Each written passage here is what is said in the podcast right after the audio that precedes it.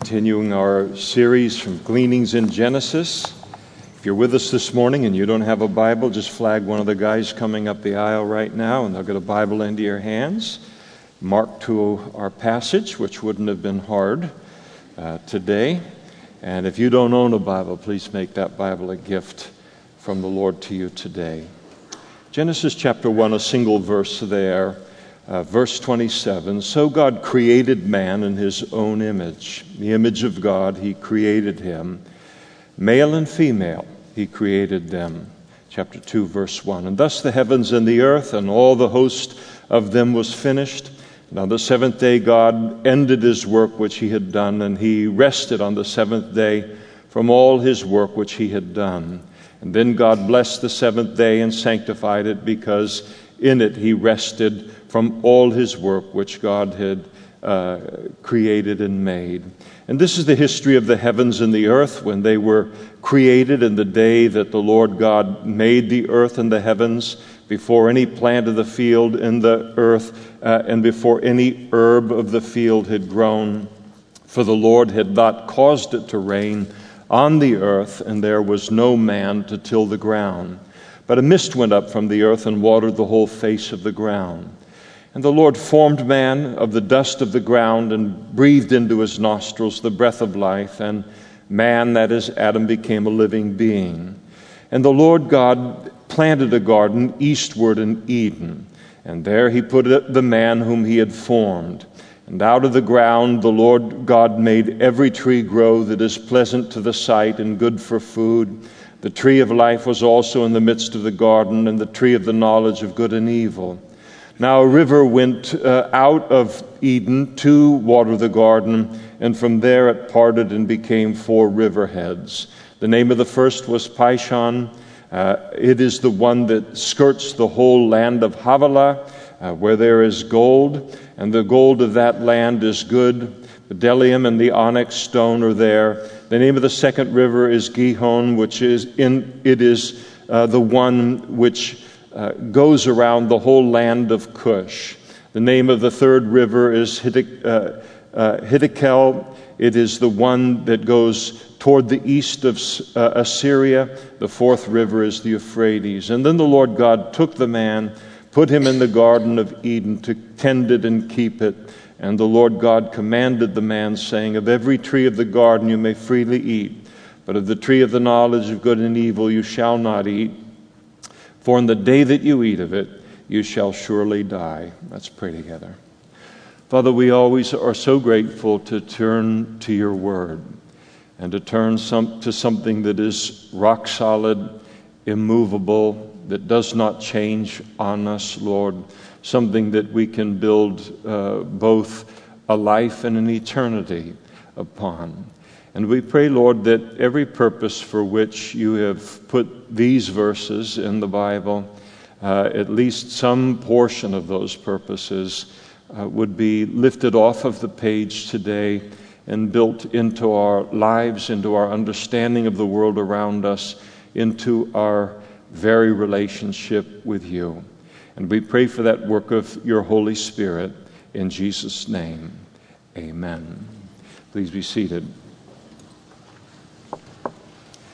Before we get to the creation of uh, Eve and then God instituting his ordinance uh, of marriage, which was what I had intended to uh, get to today and occurs a little bit later in the chapter, I, I want to, uh, uh, I wanted to cover those subjects and then what we're going to look at today in all one sitting, and then it just became apparent that um, that was hopeless uh, just too much. And so uh, I, I, want to briefly examine God's description here this morning uh, of the context of, of the creation of Adam and Eve, which is the Garden of Eden.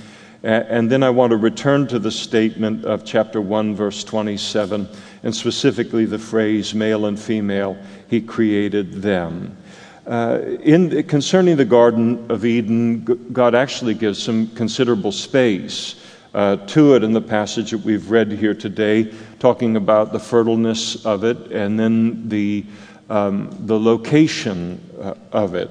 The, uh, it is important, if you're new to the Bible, to realize that before uh, the flood in Noah's time, there was a very different ecosystem uh, that uh, operated in the world. There was no rain at that time, uh, up until that time.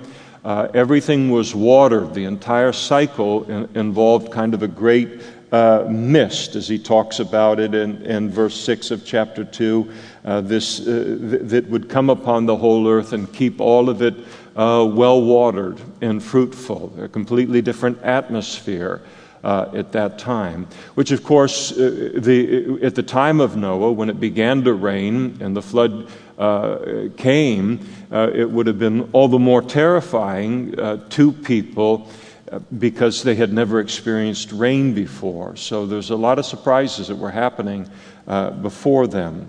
the Garden of Eden is, God describes it here as being located somewhere uh, in the Middle East. And uh, he tells us that a river uh, must have been quite a river, ran through uh, the Garden of Eden, and such a great river that it then parted at, at, its boundaries and then proceeded to feed as a water source four great rivers that then flowed from that river. And so the four uh, river uh, heads are named uh, Pishon, Gihon, Hiddekel, which is the Greek equivalent uh, for the Tigris River. That's what's being uh, described. And then uh, the Euphrates. And we don't know anything about uh, or Gihon, but the Tigris and the Euphrates rivers, we know that they exist even today in what is modern day Iraq.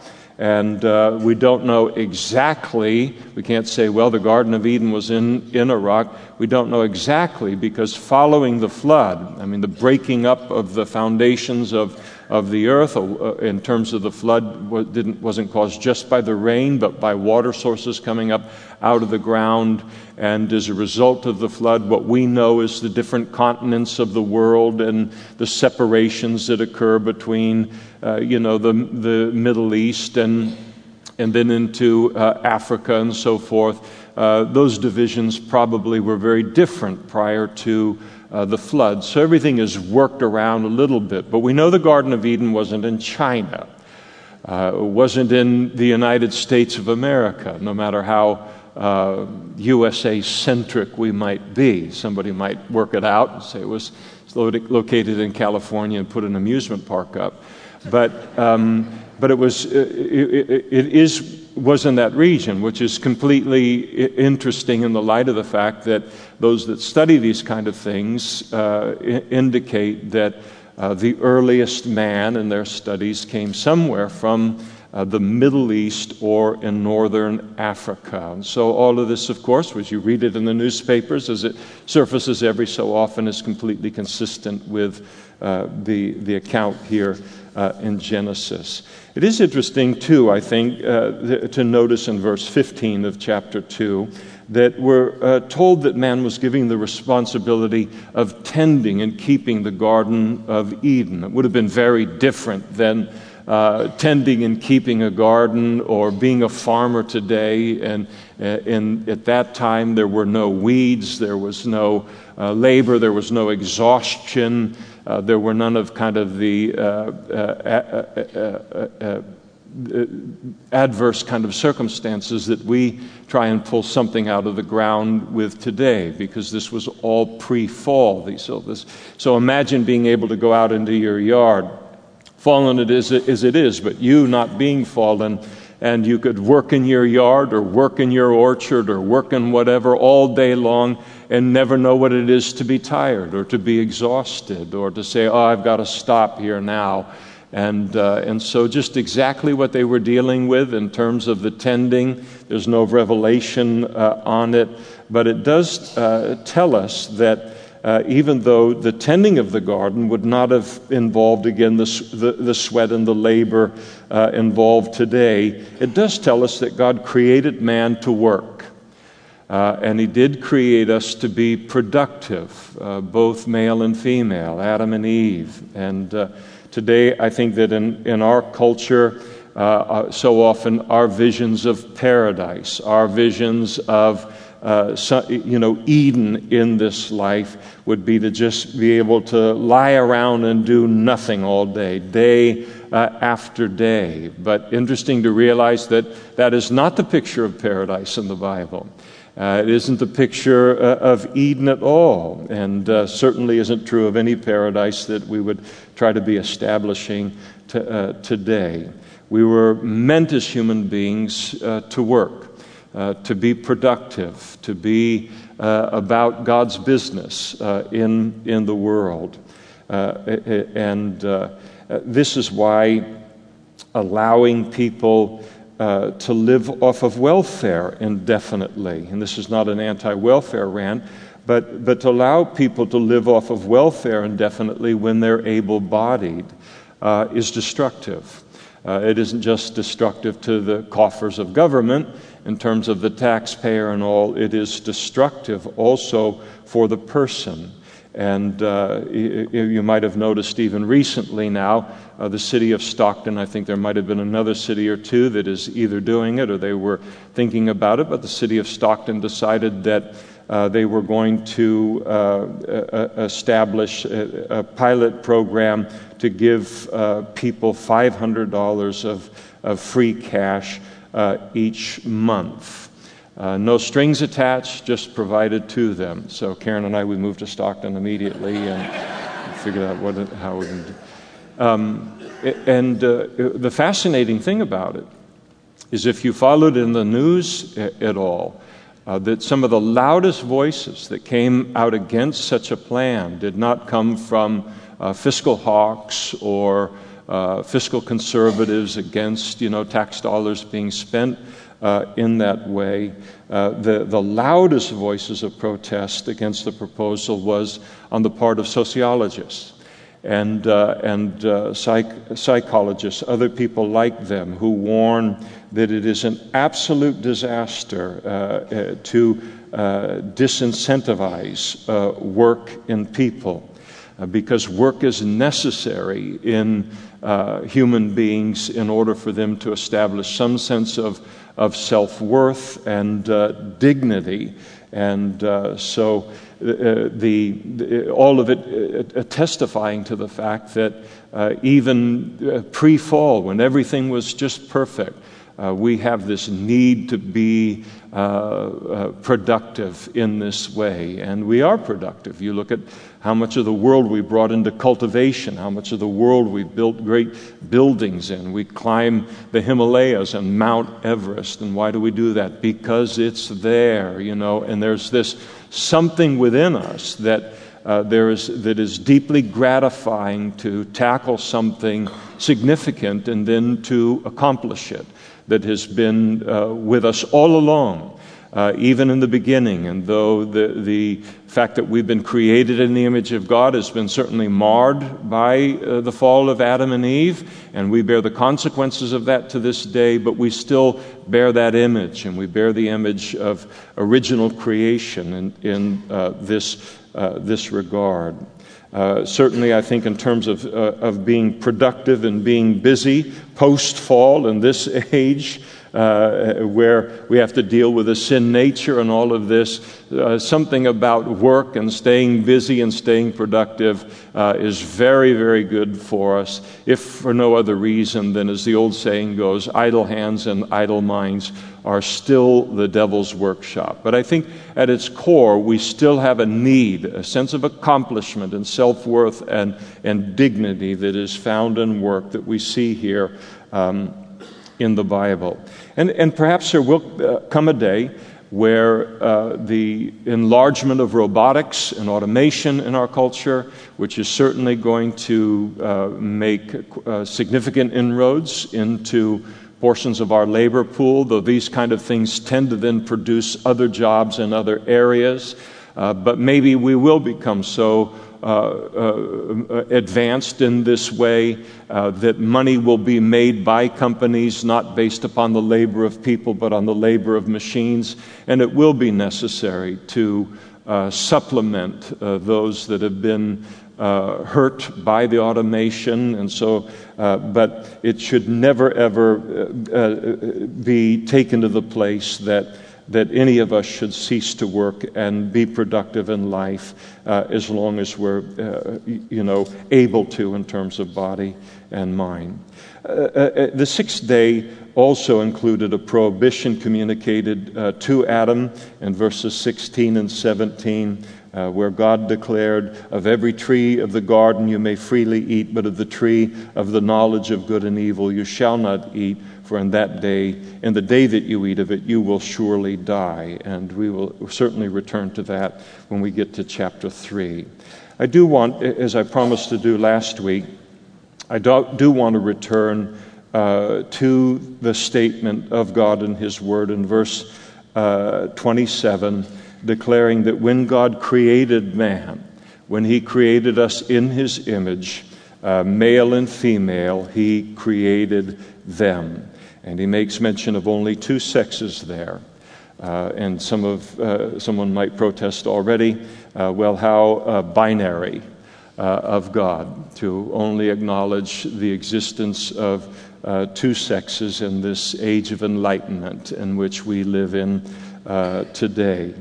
The, um, it, it, wasn't that long ago in the United States of America that this truth of God was accepted without uh, any debate at all, uh, much less uh, being kind of uh, rejected as uh, venomously as, as many do uh, today. It wasn't that many years ago in the United States of America that the words sex and gender were used interchangeably and that both sex and gender were determined objectively uh, that a person's sex was determined uh, on the basis of chromosomes and on the basis of human anatomy. Uh, in other words, which of the two reproductive systems uh, did a person possess, what, that they were born with, what kind of plumbing did they, they have. And uh, it is important to realize that the reproductive systems that we are uh, born with, each of us born with, they are formed by virtue of our chromosomes. Uh, in other words, our maleness and our femaleness goes right down to the cells within our body. Uh, being male and female is not merely about reproductive organs. Uh, it, it goes right down to the cellular structure of, of each of the sexes. And this is why one of the great challenges to try and remedy some uh, issues that people are trying to remedy today. This is why a sex change operation and no amount of hormone therapy uh, can ever change that. We are male and female, all the way down to the individual cells uh, within our body. And, uh, and, and, and this is why are sex based upon uh, reproductive organs that we are born with is such a, a prima- primary identifier of whether we are male or female. Because we uh, develop the reproductive organs that we do in the womb because this is what we are on the cellular uh, level. Uh, we, are, we have those reproductive organs because this is what, all the way down to the cellular level, this is who and what we are uh, within our uh, uh bodies. And we develop the reproductive organs we do in the womb because uh, that is who and, and what we are on the cellular uh, level.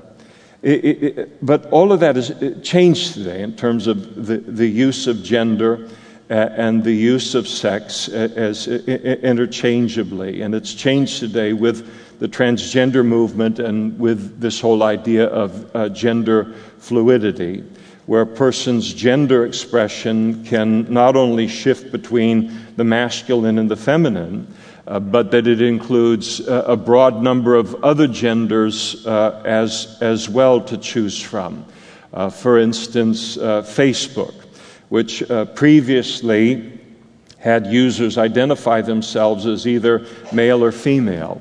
now offers fully 58 genders, different genders to uh, choose from.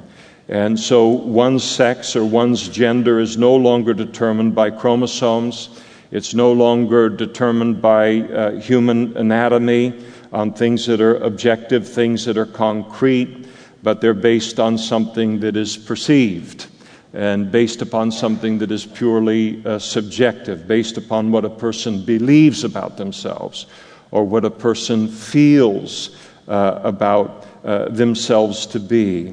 And, uh, and of course, what a person feels themselves to be or believes themselves to be can change multiple times within uh, uh, their, their lifetime. And there's the freedom for all of that to happen and indeed a person is free to identify with whatever gender they choose based upon what they believe and feel uh, uh, themselves to be on any given day. Uh, and in fact, a person's fluctuating gender uh, identity can have uh, include having multiple genders all at the same time. Uh, or no gender at all. This is the world we find ourselves in today. Well, of course, all of this can only lead to uh, moral and social and practical uh, anarchy uh, in society. And accommodating all of this, these, uh, this new way, uh, these new feelings and beliefs, accommodating all of, uh, of this on a, on a, practical level is just simply unworkable. Uh, you might remember the uproar that occurred back in 2015 when, under the Obama administration, the uh, Departments of Justice and Education instructed that schools nationwide must respect the uh, chosen gender identities uh, of their students to the point of allowing males who self identified uh, as female to use uh, women's restrooms uh, to use their showers, to use their locker rooms, and vice versa. There are very few women wanting to go into a men's locker room, but it's heavily loaded in the other direction. And, and all attempts at stopping this, this kind of madness and, and misunderstanding was just simply shouted down at the time as discrimination and transphobia.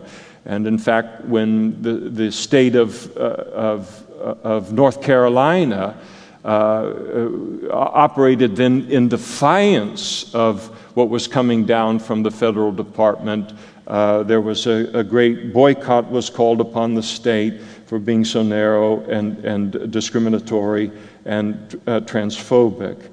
Um, the, the, latest crisis that's been caused by all of this is in the realm of women's sports because you now have men self identifying as women and uh, now entering into women's sporting events.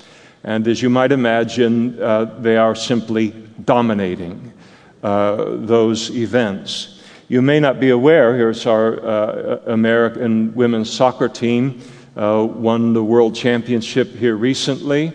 Uh, and it is a fabulous accomplishment within the realm of uh, women's sports.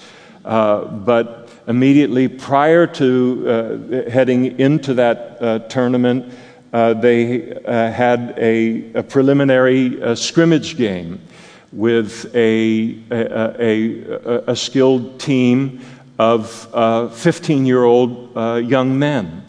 and they lost that scrimmage 5 to 2 uh, it, it, 15 year old uh, males and uh, the extraordinary athletes that these uh, women are in their field, but it shows the difference that is there between the sexes in, in the realm of athletics and, and strength and stamina and, and, uh, uh, and, and, other areas. the there is, for instance, recently the transgender woman who dominated the long uh, distance bike race in Europe and then celebrated it on uh, Twitter and Facebook as if um, uh, uh he was just one of the girls. And it was this tremendous accomplishment that, that he had uh, uh, done and celebrated it as, as if uh, in the same way that a woman might celebrate that kind of, of an accomplishment. Well, the women, and this has been going on for a long time, but finally, you know, the dam is going to break on these kind of things. And finally, some of the women that were in the race, they simmered under all of this and, and uh, finally spoke up about uh, the unfairness of all of this and were com- uh, ultimately uh, buried under an avalanche of, uh, of tweets condemning them for uh, their discrimination. Um, there is even uh, uh, Martina Navratilova, and I watched her all those years when I used to play a lot of tennis, her and Chrissie Evert, and what a dominating, uh, dominant athlete she was. Uh, world famous tennis champion who is a very outspoken advocate for the homosexual community and uh, a lesbian herself. She spoke out, uh, uh, even all of this forced her to speak out, and the unfairness of all of it. And when she did, she was roundly criticized uh, by transgender uh, advocates. Uh, she wrote in a tweet You can't just proclaim yourself a female and be able to compete against women.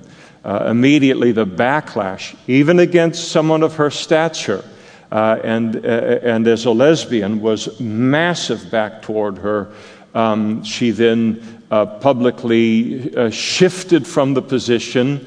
Uh, I don't know what pressures were brought to bear up, uh, upon her, but then subsequently she returned to her, her initial position and communicated this. She said, to put the argument at its, its most basic, a man can decide to be female, take hormones if required by whatever sporting organization is concerned, win everything in sight, and perhaps earn a small fortune, and reverse his decision and go back to making babies if he so desires.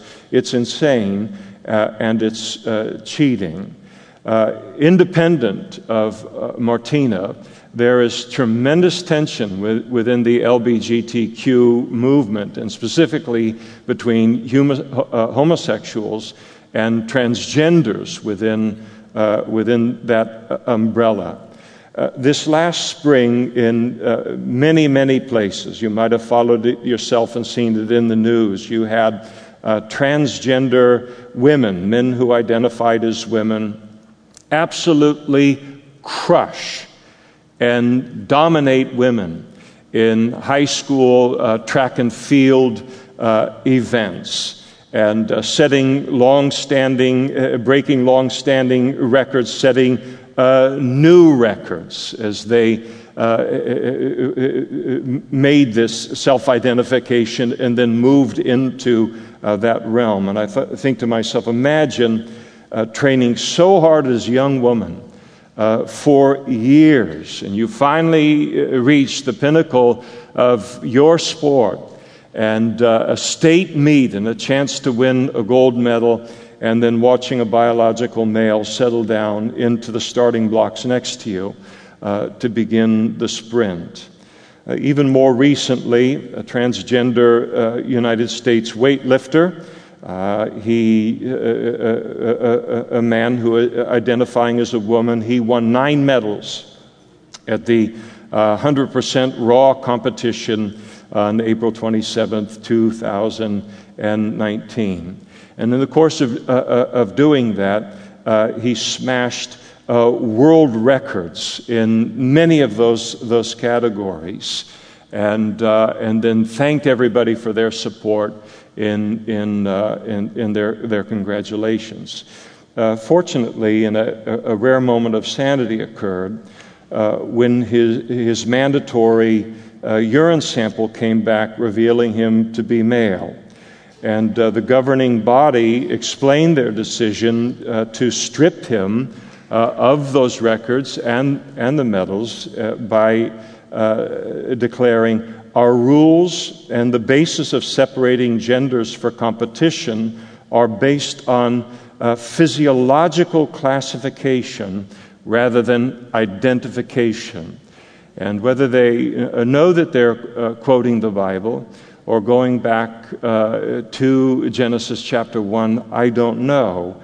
But uh, they could see trouble afar off and, and, uh, and, and the, the absolute uh, confusion and chaos that is on, on the other path and, and declared are, are the basis and rules uh, the, of separating genders for competition are based on physiological classification rather than identification. Uh, one commentator uh, concerning all of this stated, Al Mohler, and his uh, very wonderful podcast, by the way, for any Christian to listen to that's interested in the news. Uh, and, and in, a, in, listening to it and processing it in a sanctified way. It's called the briefing. Uh, but uh, he declared uh, uh, succinctly the way that he does of, of this trend. It's come down to a choice. you, have, you can have the transgender revolution or women's sports, but you cannot have both. And uh, that is the truth of the matter. And all of this chaos is, of course, coming to an Olympics or a sporting event uh, near you. There, there is also a significant number of feminists in America and in the United Kingdom. Uh, and uh, feminists are traditionally not uh, great uh, advocates for God or for Christianity or, or for the Bible, who are raising their voice and uh, are staunchly anti transgender because of the concern that this will ultimately le- lead to uh, female erasure. Uh, that is uh, the idea that being a, women, a woman uh, actually means something. Uh, and uh, uh, that women are unique, and, it, and in their thinking, and certainly they're right about it, it trivializes what it means to be a woman. And uh, one uh, of these feminists uh, declared, interestingly, in, in, in a hearing as, as changes were being planned in the Scottish government's Gender Recognition Act, uh, she declared women's rights exist because women are born female, not because they identify with femininity, uh, because uh, they wear dresses, uh, because they wear makeup. Uh, that statement that she made, women are born female, I wonder if she realizes how close to the biblical account of creation she is in making a statement like that. The, the opposition on the part of feminists uh, towards this transgender movement, it also it, it, it has at, at, its core a tremendous concern uh, for the safety of women. Uh, that women feel safe and women need environments that are reserved solely for uh, women and that a, male uh, uh, of any degree or any category introduced into that environment completely changes the dynamics and changes a woman's ability to feel safe in that environment. For instance, women's restrooms, uh, women's locker rooms, uh, women's uh, showers, uh, women's shelters. Uh, these places need to be women's prisons, places that are uh, safe places for women, which means only women, uh, as defined by anatomy and chromosomes, should be uh, allowed. And this is their stand. Uh, even today, on a little bit of a lighter note, even today, reveal cakes are now under attack. And uh, a reveal cake is this uh, more, uh, fairly recent tradition uh, of announcing the sex of uh, the baby that you're going to deliver after you've discovered the sex by, by way of, of a sonogram to announce their sex by way of a cake. And so everyone comes to this party, this reveal cake party and uh, they're wondering what the sex uh, of the baby is and what the sex of the baby is going to be revealed. And finally, the mother takes the cake, and the cake is covered with the same color frosting all over uh, the, the top of it. And then she finally cuts into the cake and pulls a piece out, and the cake underneath the frosting is either blue or pink. And there you have a fun way of celebrating and letting everybody know uh, the sex of the baby. But uh, the complaint today by uh, some transgender advocates is that uh, just because the child may be born male or female bio- biologically, it doesn't mean that they will choose to identify with that sex later, and that in having even parties like this, you're putting undue pressure upon the child to conform to the biological uh, sex as opposed to their chosen sex uh, later in life. All of this, of course, is going to require a complete overhaul of language in order to accommodate it. So you have uh, gender specific pronouns like him or her will have to go and be replaced by their, however uncomfortable or awkward uh, the uh, language becomes uh, in, in order to accommodate this. And you see the chaos that is going out in, in all directions related uh, to this. The Bible records male and female uh, he created them. And moving away from the simplicity of how our Creator created us and how we can safely uh, view ourselves results in chaos and in disaster, uh, not the least of which on an individual basis. It, it was in this context in the, the, the creation of uh, uh, uh, man, male and female, created he him, them. Uh, the, it, it, was in that context that God uh, declared concerning mankind that this was uh, very, very good. And in the fallenness of, of the world and mankind after the fall of Adam and Eve, the solution to any problem that we face in life or any tendency that we have within our own uh, particular bodies, the solution to anything, including sexual confusion and identity, is not to run further down the path of fallenness in order to find a resolution uh, to our problems uh, and to our identity problems. The, the safe thing to do is to go back to what God described as good and indeed very good, embrace that, and then begin to work out our problems from there. And when we do that, we will know that we're doing so from a very, very uh, firm uh, footing. Uh, all of this brings uh, to mind the, the old adage that exhorts us uh, before you tear down a wall, uh, you might want to ask why it was built to begin with. what is it protecting you from, and, and what is it intended to protect you from? And that is never more important than when a society is determined to tear down a wall of safety that God has introduced into uh, human history. But we don't live in that culture anymore. We don't live in a culture that asks those kind of questions anymore, that asks, where does this lead? Uh, where does all of this take us? Where does all of this end? Now, today, what we do is we simply feel, and then we do what we, our, our feelings tell us to do with the absolute supreme confidence that somehow it will all uh, work itself out uh, until one day you push across a line uh, when it doesn't. And, and that line exists.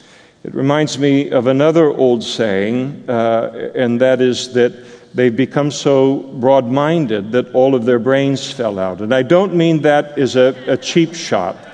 I don't mean it as a cheap shot. But this is what happens when your views are not anchored in thinking. They're not anchored in objective facts. They're not anchored in reality. But they are then anchored instead in something that is as subjective as our feelings. Nothing in life can operate uh, in this way, where feelings are given the preeminence over facts and over reality. uh, in a, a, society that would take uh, that very premise and apply it to our highways. It would never be safe to drive on the roads. Uh, or construct a building or perform a surgery or play a sport. Nothing at all. Everything would devolve into chaos and danger if we applied uh, the same criteria that we're applying to sexual identification uh, to every other sphere of life. And if something is true, it is true in every sphere of life. Every single human being is broken. Every one of us. We are fallen and we are sinful as a result of that fall, that sin of Adam and Eve in the Garden of Eden. And we'll talk about that in a couple of weeks. And every single one of us in this room, in the world, we need a Savior. We need a relationship with God uh, that, to bring meaning and hope and holiness and stability into our lives. And if you are homosexual or identify as transgender or as any of the other 57 categories of gender uh, that are in play today in our culture in this time in human history, it's important for you to realize that you are more broken sexually, more distant from the divine ideal in the area of sexuality than the heterosexual person, and thus most in need of turning to God and embracing Him and His truth on this issue for your own safety and for your own stability, not only spiritually but emotionally and mentally and, and physically. And yet, statistically, uh, it shows that you will be the least likely person to do so. And the question is why? And I think it's because generally you count God an enemy. An enemy for simply telling you the truth about an area of your life that you're not willing to accept at this point in time. It's not an unusual uh, response in people to anything. Uh, the Apostle Paul wrote in his letter to the churches in the region of Galatia. He said, Have I therefore become your enemy because I tell you the truth? He's talking to Christians about Christian things, and they counted him an enemy for telling them the truth. Jesus declared to the Jewish religious leaders of his day, he said, But because I tell the truth, you do not believe me.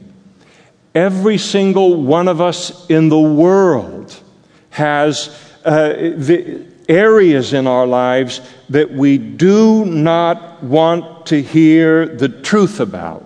We do not want to hear God's truth about it. None of us are alone in that emotion or that, that feeling. But when I refuse God's voice into any area of my life, it's important to realize that it is because I am trying to protect something that is dark. And to protect something that is a danger to me, a spiritual danger uh, to me, something that will keep me from ever trusting in Jesus for the forgiveness of my sins and then being saved, which is the greatest danger that a person faces in life. Uh, uh, but it is also a danger to me physically and emotionally and, and mentally. Uh, Jesus declared, He said, and this is the condemnation that light has come into the world and men love darkness rather than light because their deeds were evil. For everyone practicing evil hates the light and does not come to the light, lest his deeds should be exposed. And that is, it is Jesus who said that. Jesus, who is the greatest friend that we can ever have in life, but he'll always tell us the truth. And if your sexual identity drives you away from God and it drives you away from the Word of God in order to practice it and in order to enjoy it without a conviction, then it is a darkness. And it is not the way that we have been created uh, to live. And it is not the way to live, and one day it will bite us, whatever the issue is.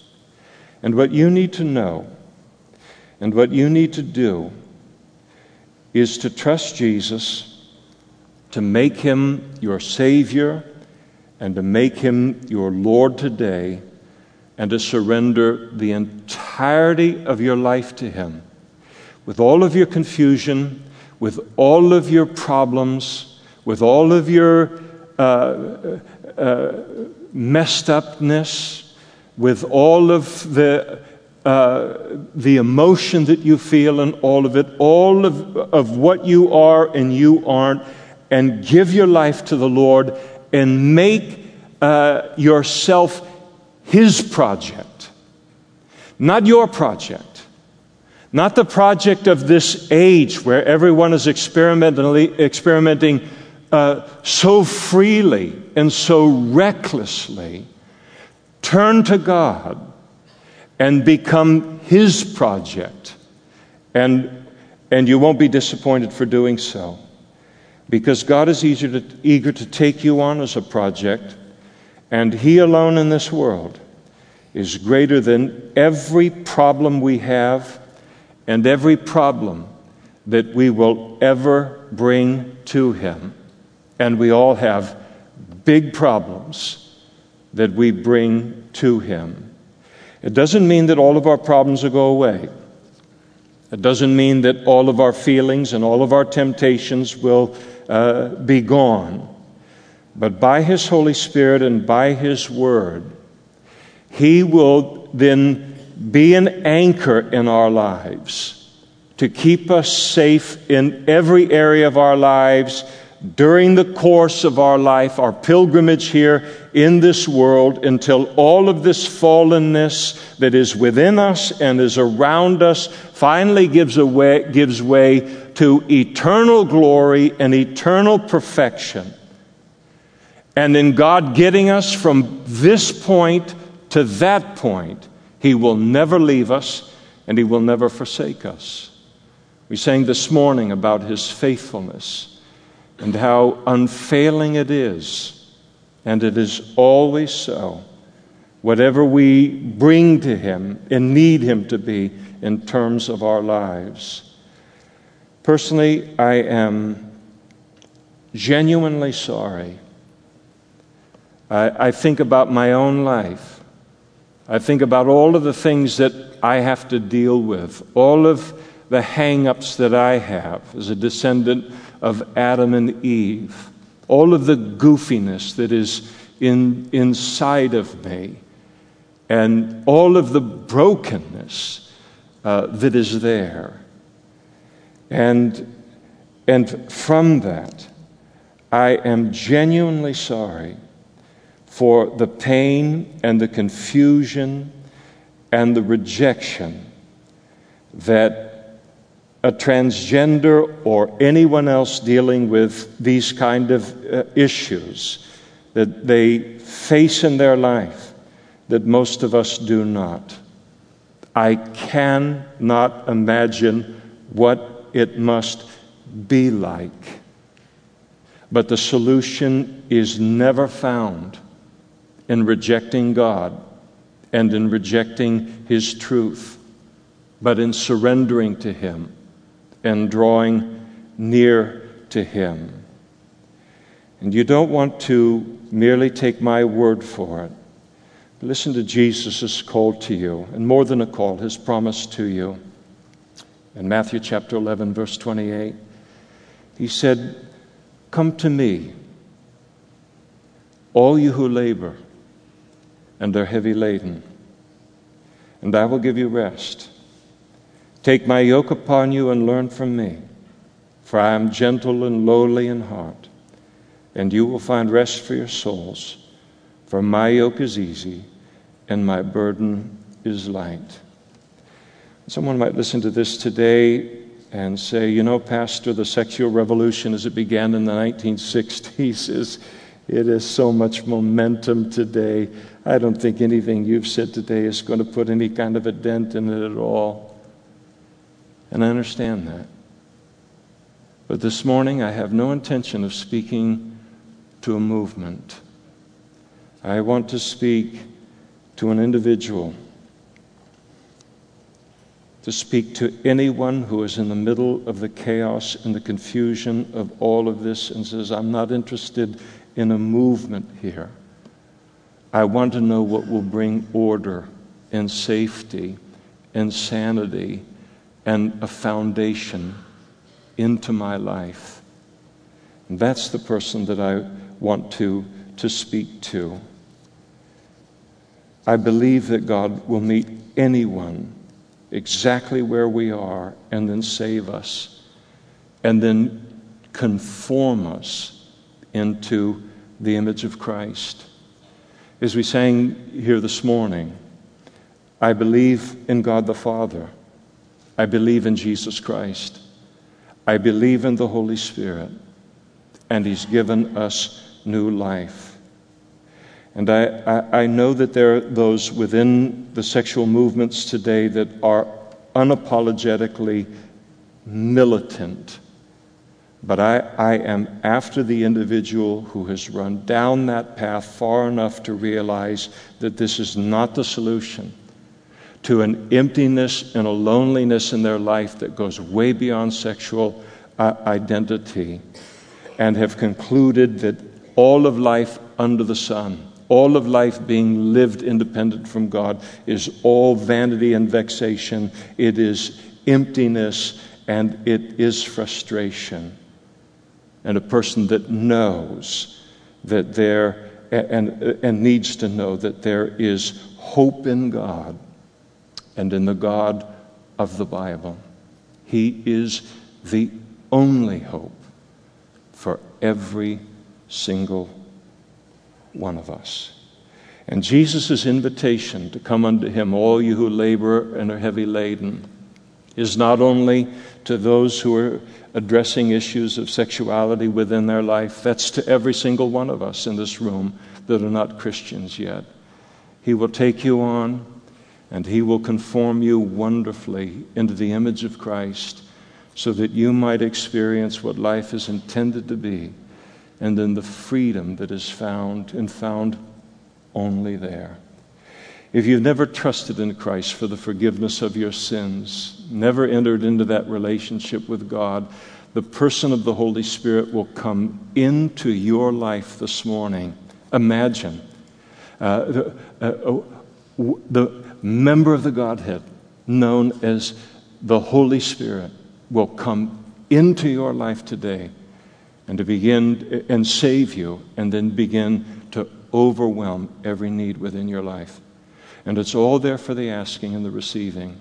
And there are going to be pastors and other men and women up in front immediately after the service, and they'd love to pray with you and pray for you to begin that relationship uh, today. Let's stand together now and we'll pray.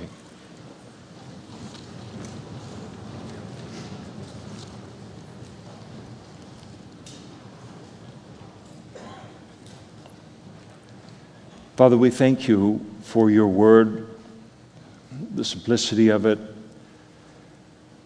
the clarity of it, the conciseness of it. And we'd expect that of you, and you supply it to us. But thank you, Lord, that you not only supply us with your word, but then your Holy Spirit, who is willing to come and confirm your word with accompanying signs and wonders. And I pray, Lord, and we pray for every single man and woman who will hear what has been said today, whether on the internet or on the radio or in this room or wherever it might be, that you would confirm the truth of what has been spoken here with accompanying signs and wonders in their life as they turn to you, Lord, as I have done in line with your word, some sanctified boasting in terms of what you will do and what you will be to them. And we thank you, Lord, that there is a place in this world and all of its fallenness and its brokenness and its confusion and its addictions and, and all and all and all that is around us, that there's a refuge and a place of safety, a place of deliverance, and it is found in you. And each of one of us that stands before you right now as Christians, Lord, we thank you for how you have become all of that and more in our lives, and how grateful we are for it, and how we long, Lord, that every person in this world would experience the freedom and the joy and the sense of purpose and meaning and forgiveness, Lord, that we enjoy on a daily basis. And we pray all of these things in Jesus' name, amen. Sunday night,